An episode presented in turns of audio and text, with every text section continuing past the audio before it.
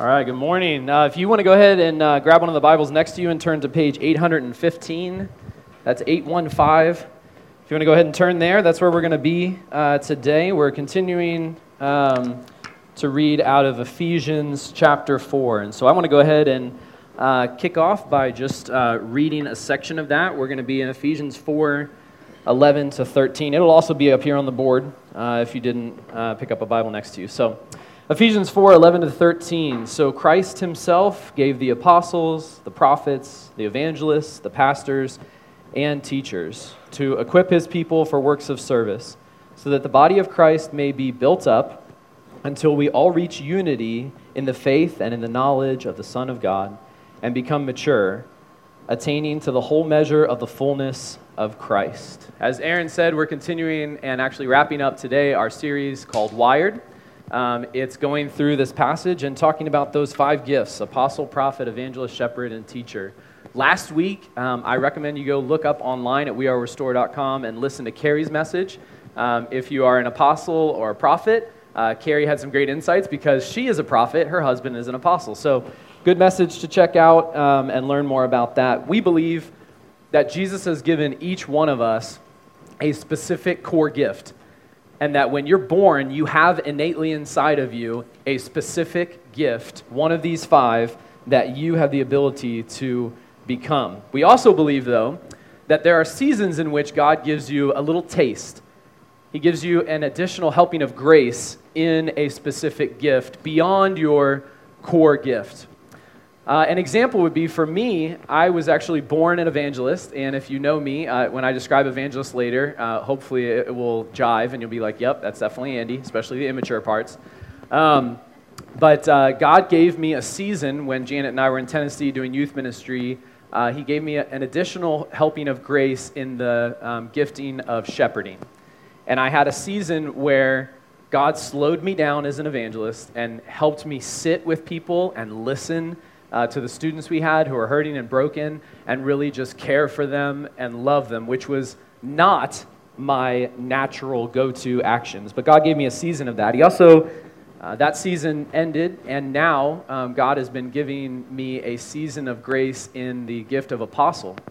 Uh, my wife and I are moving to Baltimore this year, and we'll be starting a new church there. And so, apostles are the ones who go and start new things and get new stuff going. And uh, it's really interesting learning more uh, about what that means for us. So, I, I really believe, guys, um, and when I get later into what evangelists really are, this will make sense to you. I, I, really believe that the fivefold is a blessing. Um, I hope that as you hear this and as you learn your gift and as you realize that's who I am, that it's a weight off of your shoulders, not a burden added.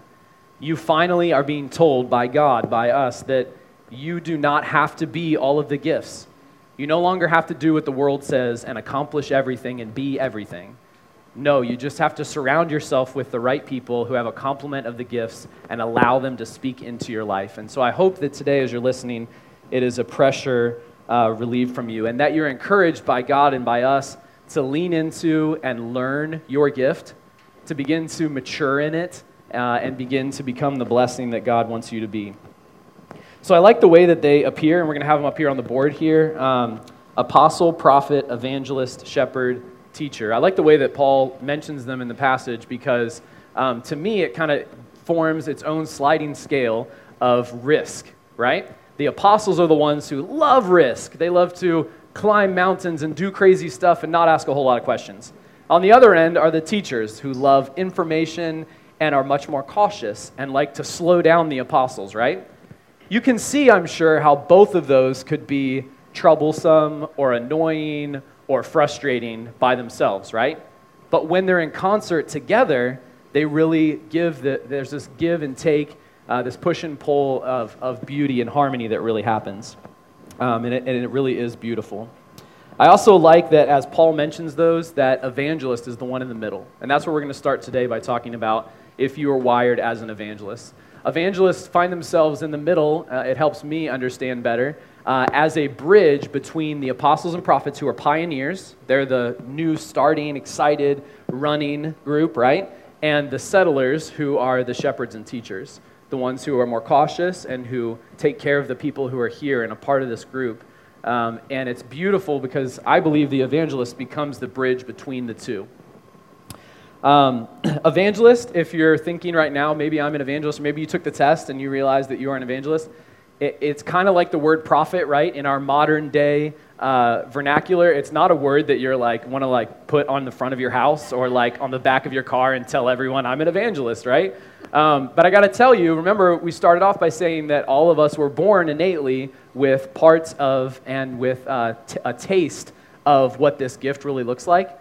And so, not all evangelists look like Billy Graham. They're not all holding street signs on the corner, and they're not all going door to door trying to peddle the gospel, right? Although, as an evangelist, I have to admit, I have actually tried every one of those methods. Um, they don't work. Um, but um, evangelists tend to be um, relational creatures. We love, love people. We love to be around people. We hate to be alone. Uh, we love, uh, we're often called, um, people often say that I'm a people person. Um, I have, uh, you know, God has given mature evangelists uh, the ability to, um, and the desire to be happy, to be extroverted. Generally, evangelists have large networks. They tend to know everyone, right? Have you ever known that person? You go somewhere and you're like, how do you know people here? Um, there's a good chance they might be an evangelist. They love discussions, especially when they get to share their point of view, right? Because they're super excited about whatever it is that they have to say and what they have to tell you about. Um, this is why evangelists, this is the innate side that God has planted in the evangelist to share the gospel in a way where they're not afraid, where they're not um, nervous or as nervous about going out and just infusing Jesus' name into every conversation, no matter who they're around, right? This is what a mature uh, evangelist looks like. Uh, mature evangelists uh, tend to spend their time um, with the marginalized, and they really have a heart for people who are non Christians, and that's where their heart lies, and those are the people they think about and dream about and pray about. Um, so you'll often see them at parties, right? Um, and when they walk in, they're the ones who are like the life of the party, and they know everybody, and they're automatically friends with everyone. It doesn't matter. You're like introducing them to someone, and you're like, how are you guys friends already? But that's just the natural way of the evangelist. But generally they're looking in that crowd at the outskirts and trying to find who are the people who are hurting or who are the people who seem to be alone right now. And that's where the evangelist mind goes to. Evangelists are recruiters. They, they love to say, come, come with me, come join me, be a part of this. Whatever it is that we're doing uh, is exciting. We want you to be there. They're also connectors. You go to a party with them and they're like, oh, you got to meet this guy over here. He'd be perfect for you. Or you need to uh, hang out with this lady. She's the best at this or whatever. You know, a connector. Um, this is what evangelists, mature ones, are doing. This is why evangelists make great salesmen and great politicians. Now, it doesn't mean that every politician is an evangelist, right? It just means that some of the really good ones have been given the gift uh, um, by God to be evangelists. In Scripture, we see examples of this um, in the book of Acts primarily um, with Peter, right, who spent a lot of time with Jesus. And when he preaches at Pentecost, thousands of people come and they want to hear because he's speaking with great boldness. That's a marker of an evangelist. All of the gifts have the ability and often will preach or teach, but it's the evangelist who is predominantly excited and fearless about telling you about Jesus and the impact that he's having. Um, also in Acts chapter 8, um, Philip, it says that crowds were drawn by his boldness to proclaim Christ. Um, and so these are the markers of mature evangelists. But what happens when an evangelist hasn't quite got there yet? When they are immature, when they haven't quite learned all the ropes, and they need some coaching? Well, immature evangelists tend to lose credibility because everything is awesome, right? I mean, literally, right? Like, uh, to me, my wife, you know, God bless her, 15 years she's been with me, and she uh, has a lot of patience because I come home and I'm like excited about our car or like just silly stuff that makes no sense that I'd be excited about, but we just get so excited and we want everyone to be on board with everything we're doing. This is why immature evangelists are the wrong person to go to for a recommendation when you're looking for a movie to go see or a restaurant to eat at, because again, everything is awesome. So, um, mature evangelists are a little better at it, but um, immature evangelists have very, very wide networks. but they're incredibly shallow relationally. Immature evangelists tend to be so excited about knowing more people and gathering people to be a part of what they're doing that it's really hard to maintain all of those relationships and go deep. So, as a result, an immature evangelist knows a lot of people, but none of them very well. Um, immature, uh, I had just a quick story. I, I, have had to learn from my wife, uh, who is a shepherd teacher, I've had to learn how to have lifelong friendships because uh, for me, the only people who are lifelong friends of mine are lifelong friends because they harass me all the time, right? They're constantly calling me and, you know, and I'm excited to see them and hear from them, but my mind is not generally focused on the past. It's looking forward to the future and new people to meet. Um, and so I've had to learn from a shepherd, teacher shepherd about what lifelong friendships look like. Immature evangelists often have a negative view of Christians because uh, even as a Christian, a lot of immature evangelists believe that the other Christians don't really care about non Christians. And so they tend to find themselves uh, in their immaturity uh, kind of walling themselves off from the rest of the body because they believe that no one else really cares about those who are out there. They only care about everyone in here. Again, the immature evangelist uh, finds itself not really wanting to be a part of church community. They'd rather be at the bar or they'd rather be out on the streets hanging out with people. Immature evangelists, therefore, find it really hard to do spiritual disciplines. Can you guess why, right? We are people, people. For me to go sit in my basement alone for an hour and pray is like, has been one of the most difficult things for me to learn. It's been incredibly valuable, but in my immaturity, it's, it's very hard to focus and want to do that. So, evangelists need encouragement there the world does need mature evangelists. We need someone to be the life of the party, right? We need someone to be the recruiter, bringing everyone along, the connector, bringing people together. We need evangelists to be these bridge builders, not just for non Christians into the body, but to become a bridge between the um, risk taking apostles and the cautious shepherds and teachers, right? We need that bridge there. So, evangelists, like all the other gifts, are very important. Um, especially to remind us of the people who are outside of the church. So, how can we help them mature? How can you help me mature? Um, the way that you can do that, here are a couple ways. Number one, remind uh, the evangelist of the needs of people in the body. Bring specific needs to the evangelist and say, know that you know this person in the church who maybe you brought to the church or is a part of our body, they have a need right now. And one of the keys for the evangelist is to continue putting it in front of them bring it back again to us. And do the same thing with community. Since we tend to be out there meeting new people, hanging out with new people, um, we need to be, have community put in front of us. I, will just go ahead and say it right now. If you are, um, if you know me, you need to invite me over and over again to go hang out with you and have lunch and do dinner and things like that. Um, that's what we need it to be put in front of us, or else um, that community will disappear for the evangelist. Evangelists, another way that you can um, help them mature is by asking for their advice and help with sharing the gospel. Chances are the evangelists that you know are the best at sharing Jesus with their neighbors. And you love your neighbor, you want your neighbor to know about Jesus, so ask for their help.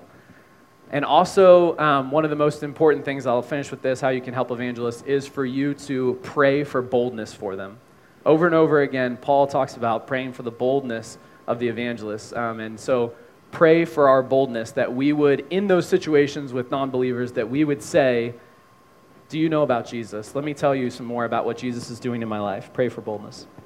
The world needs, and the church needs, apostles, prophets, and evangelists, but the world also needs shepherds. So, what if you're wired like a shepherd? What does that look like? I like to define the shepherd as the compassionate caretaker, right? This is so incredible. These, these are um, the people who everybody needs someone like this in their life, right? Uh, everyone needs someone who is behind the scenes in your life encouraging you. Not out in front, but standing beside you and really caring for you, loving you as an individual, not just as a group. Um, shepherds are incredible at listening. They're incredible, so good at listening and creating this culture of, um, of, of listening that they actually, uh, you want them to speak the truth and love to you. And they're very good at that. A mature evangelist is good at sitting with you and quietly telling you, here's where you need to grow, here's what you need to do, here's how I can help you, here's how God can help. They're good at creating safe environments. Um, mature shepherds are patient. They're willing to do the hard, slow work of relationship, right? So this is very different from the evangelist who is out meeting new people. The shepherd is here taking care of the people. And, and do you see, I hope, more and more throughout this message, how all five of the voices need to be together in order to have this full complement? Shepherds tend to be peacemakers. They don't like conflict. Um, and they are some of the best people to hold you accountable because they actually know about your life. They will remember about your life. They care about your life. They'll sit there with you and listen. Um, so they're great people to have um, to keep you accountable. Shepherds make great counselors, as you would guess, right? They make great social workers. They also make great nurses, right? If you are sitting in a hospital, who better to have beside you than someone who actually cares about you, right? Who wants to care for you and really um, help you get better. Probably the most famous shepherd outside of the Bible that we know about would be Mother Teresa. Um, just think about how rich and amazing of a woman she was that she would sit with people and hold their hand while they were dying. Nothing to offer her, the poorest of poor, and they would and she just sat there with him and listened. That's the perfect picture of what a shepherd does. But what if a shepherd uh, has not quite gotten there yet? What if they are still immature and need some growth and some help? Well, immature shepherds love being with broken people in the midst of their suffering. They love it so much that they sometimes would rather just stay there and sit in the stink of suffering and just be there. Um, and so they need encouragement to get out of that. Rather than moving on um, out of the suffering, immature evangelists fail to move toward healing and renewal. Um, immature shepherds also love community so much that they get comfortable in their own group. And so they're slow to step out and meet new people at the church, or slow to step out and meet new people outside of the church, right? They get comfortable in their own group and they, they want to stay there. Um, and this is um, another marker of an immature shepherd. Immature shepherds also within their group because um, they love that community so much and they don't want to hurt that community. They oftentimes are unwilling to provide challenge to the rest of the group because they're nervous they might hurt someone's feeling and lose that community. So, community is so important um, to the compassionate caretaker. I love um, what J.R. Woodward, uh, he's a famous author, he, he calls shepherds soul healers. I love that, right? What a great picture um, that God has put these people in our life that they might sit with us and help us heal. It's just such a beautiful picture. The church needs someone to sit with the sick and the lonely, to listen to, and to make sure that no one gets left behind. This is the work of the shepherd, and it really is a beautiful thing. You can see how the church needs all of the voices because the church needs the shepherd to remind the evangelist that there are people inside the church right? So important. So, how do you help a shepherd?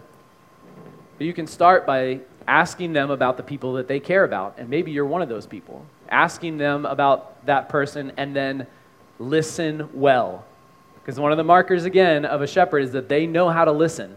So they can spot a bad listener, okay? So work on it and be an active listener. Participate uh, in the conversation with them and, and listen well. Also, give them time and space uh, and resources so that they can care for other people. If you know a shepherd in your life, if you're married to a shepherd, give them some space and some time and encourage them to actually do the work they're so good at of caring for people. Um, you can also help shepherds by encouraging them to invest in people, not just to heal them, but to help them become reproducing disciples, right? There needs to be movement, right? And so to encourage the shepherd to continue moving along with the people that they're investing in. And lastly, you can help shepherds by reminding them of the mission and encouraging them to keep moving, even if it means leaving some people behind. And that's the toughest thing for a shepherd. So they might need you to sit with them and shepherd them um, as they do that, as you encourage them to move on. The world needs apostles, prophets, evangelists, shepherds. But what if you're wired as a teacher? Teachers, a good definition would be that they are hungry for truth.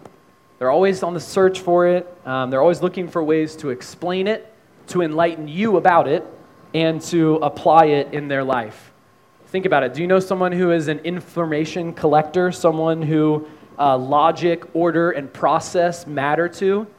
We live in DC, guys. You, you all know someone. You're sitting next to someone, odds are, who is a teacher. Um, this is such a gift to the church. Um, sh- teachers tend to lean into proven methods. They're cautious um, towards the new and innovative. Um, they tend to become the brakes for the rest of the um, voices. They, they would say things like, if it ain't break, if it ain't broke, don't fix it, right? Um, proven methods work. Let's stick with them. Um, this makes teachers great at being a wise counselor for you, right? If you need someone to provide counsel and to instruct you and help you decide what the best decision is, a teacher is the one that you want because they're always going to try their hardest to make the most educated guess, right? Make the most educated decision. They wouldn't even like to call it a guess, they would call it a decision. Um, teachers ask great questions. They uh, rarely act impulsively. And like I said earlier, they become the brakes, which is a beautiful thing, right? If you have a teacher in your life and that's the only person speaking into your life, then you're not going to get much done because they're probably going to be telling you, don't do that yet. You need to learn more. We've, there's more to figure out. There's more. But if you have the full complement of the voices, you also have an apostle telling you, let's go start new things, right? and the, the beautiful um, symphony of all the voices coming together. It, it's just a beautiful thing. Um, inside the church, teachers become the ones who love to study the Bible and know it and every intricacy in it, and therefore they want, and then they want to go on and teach um, everybody about um, the scriptures. Teachers, as you would guess, make great school teachers. They also make great professors. But that's not all that teachers are good at, and they find themselves becoming trainers or becoming coaches. Um, some of the greatest coaches are teachers because they know all the intricacies of that sport that they're coaching. Um, this is someone uh, who you would want teaching you how uh, to do a certain skill. So I want to look at a biblical example in Acts chapter 18. I'm going to put up here on the, on the board. Um, it's just a few more pages down, maybe like 800 and. Oh, no, sorry. It would be pages the other way. I don't know what page it is. Sorry. Uh, so it'll be on the board here. Acts chapter 18. This is Apollos. Meanwhile, a Jew named Apollos, a native of Alexandria, came to Ephesus. He was a learned man. So he was known as being intelligent and had a thorough knowledge of the scriptures. He had been instructed, so someone had taught him. That's a mature teacher. He's willing to be taught in the way of the Lord, and he spoke with great fervor and taught about Jesus accurately. As we said before, lots of people will teach um, and preach, but it is the teacher who it is vastly important that they get all of the details correct. Um, so it's very important in the church. Um, he, so he began to speak boldly in the synagogue, and when other leaders heard him, they invited him into their home because they realized he didn't know everything and they had some stuff to teach him. Again, a mature teacher welcomes people teaching him and allows them to pour into him. It's, it's beautiful. Um, and so when he knew more, he goes off to Achaia. And then down, um, it says, when he arrived, he was a great help to those who by grace had believed, for he vigorously refuted his Jewish opponents in public debate, proving from the scriptures that Jesus was the Messiah. This is the type of person you want next to you when you're in a debate um, with a neighbor or a friend about uh, the historicity of the Bible, or you know, does did Noah's Ark really land, you know, here or whatever, right? This is the person who's going to know all the details and you're going to want by your side. But what happens when they're not mature yet? What does an immature teacher look like? Remember that truth is their ultimate goal, and sometimes the truth hurts, right? Uh, immature teachers tend to be very blunt and lack empathy. They have a lot of knowledge, but they're not very good at delivering it. Um, and so it often hurts uh, when they're giving you that information. Immature teachers are risk averse, being all the way on this side. Instead of just applying the brakes, they become the all out stop.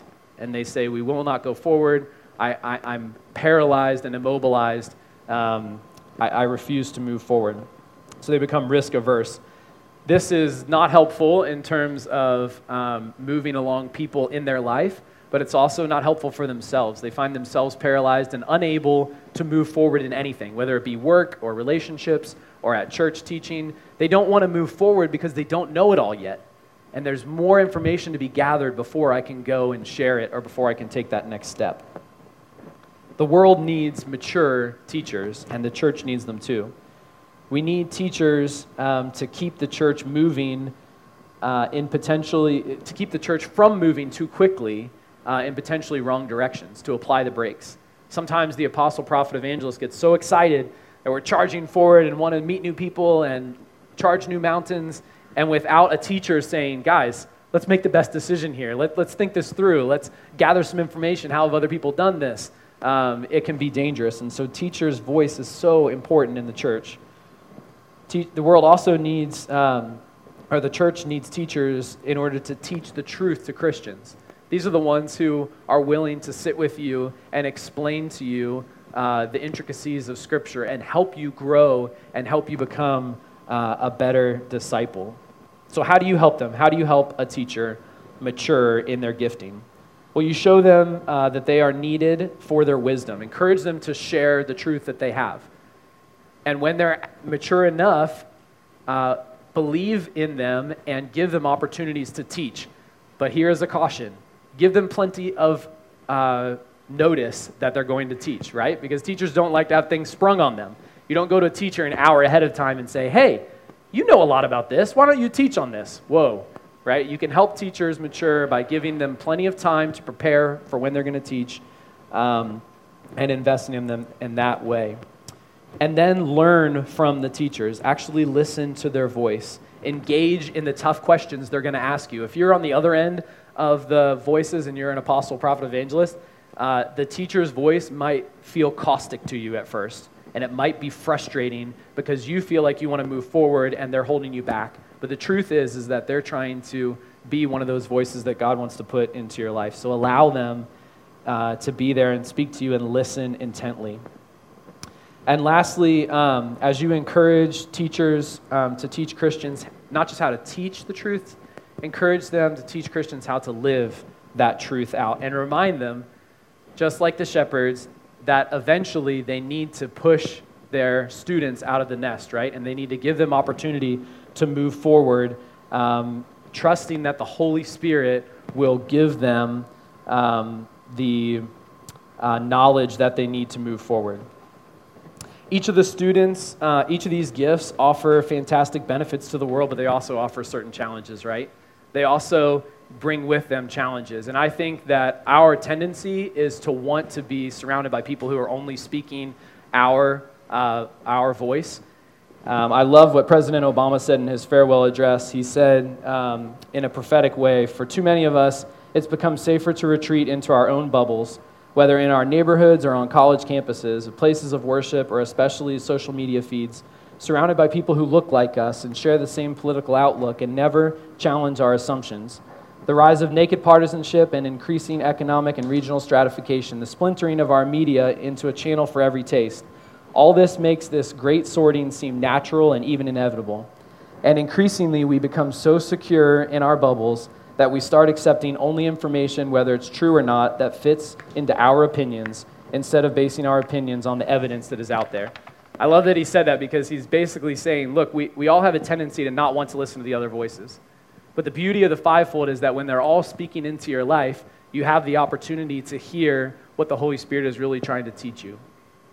I love this church because this is a place where all five of the voices are being invited into the conversation. Not just in leadership, but in small meetings and homes and in individual relationships. People are welcoming in all five of the voices to speak in concert.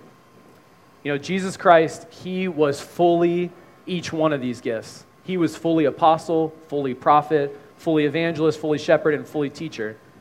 And the only way that we can really recognize and comprehend and mature in our gift and become, uh, as the army would say, all that you can be, the only way you can do that is by knowing Christ and by having his power in your life and by listening to those other voices and being encouraged to mature in those voices. Listen, this is a place um, where we encourage that. This is a place where you are welcome and invited to mature in who you are. Um, and so I hope that you've taken this test um, online, and uh, if you need to know what it is, I'll, I'll give it to you again. Um, I hope you take the test. I hope you learn what you are. And I hope you really lean into it and decide to mature in it and bring other people along in your life. Because when all of these voices are operating in harmony, you get to understand and experience the fullness of Christ and what it was really meant to be uh, as our humanness is maximized and as we live up to our full potential. Let's pray.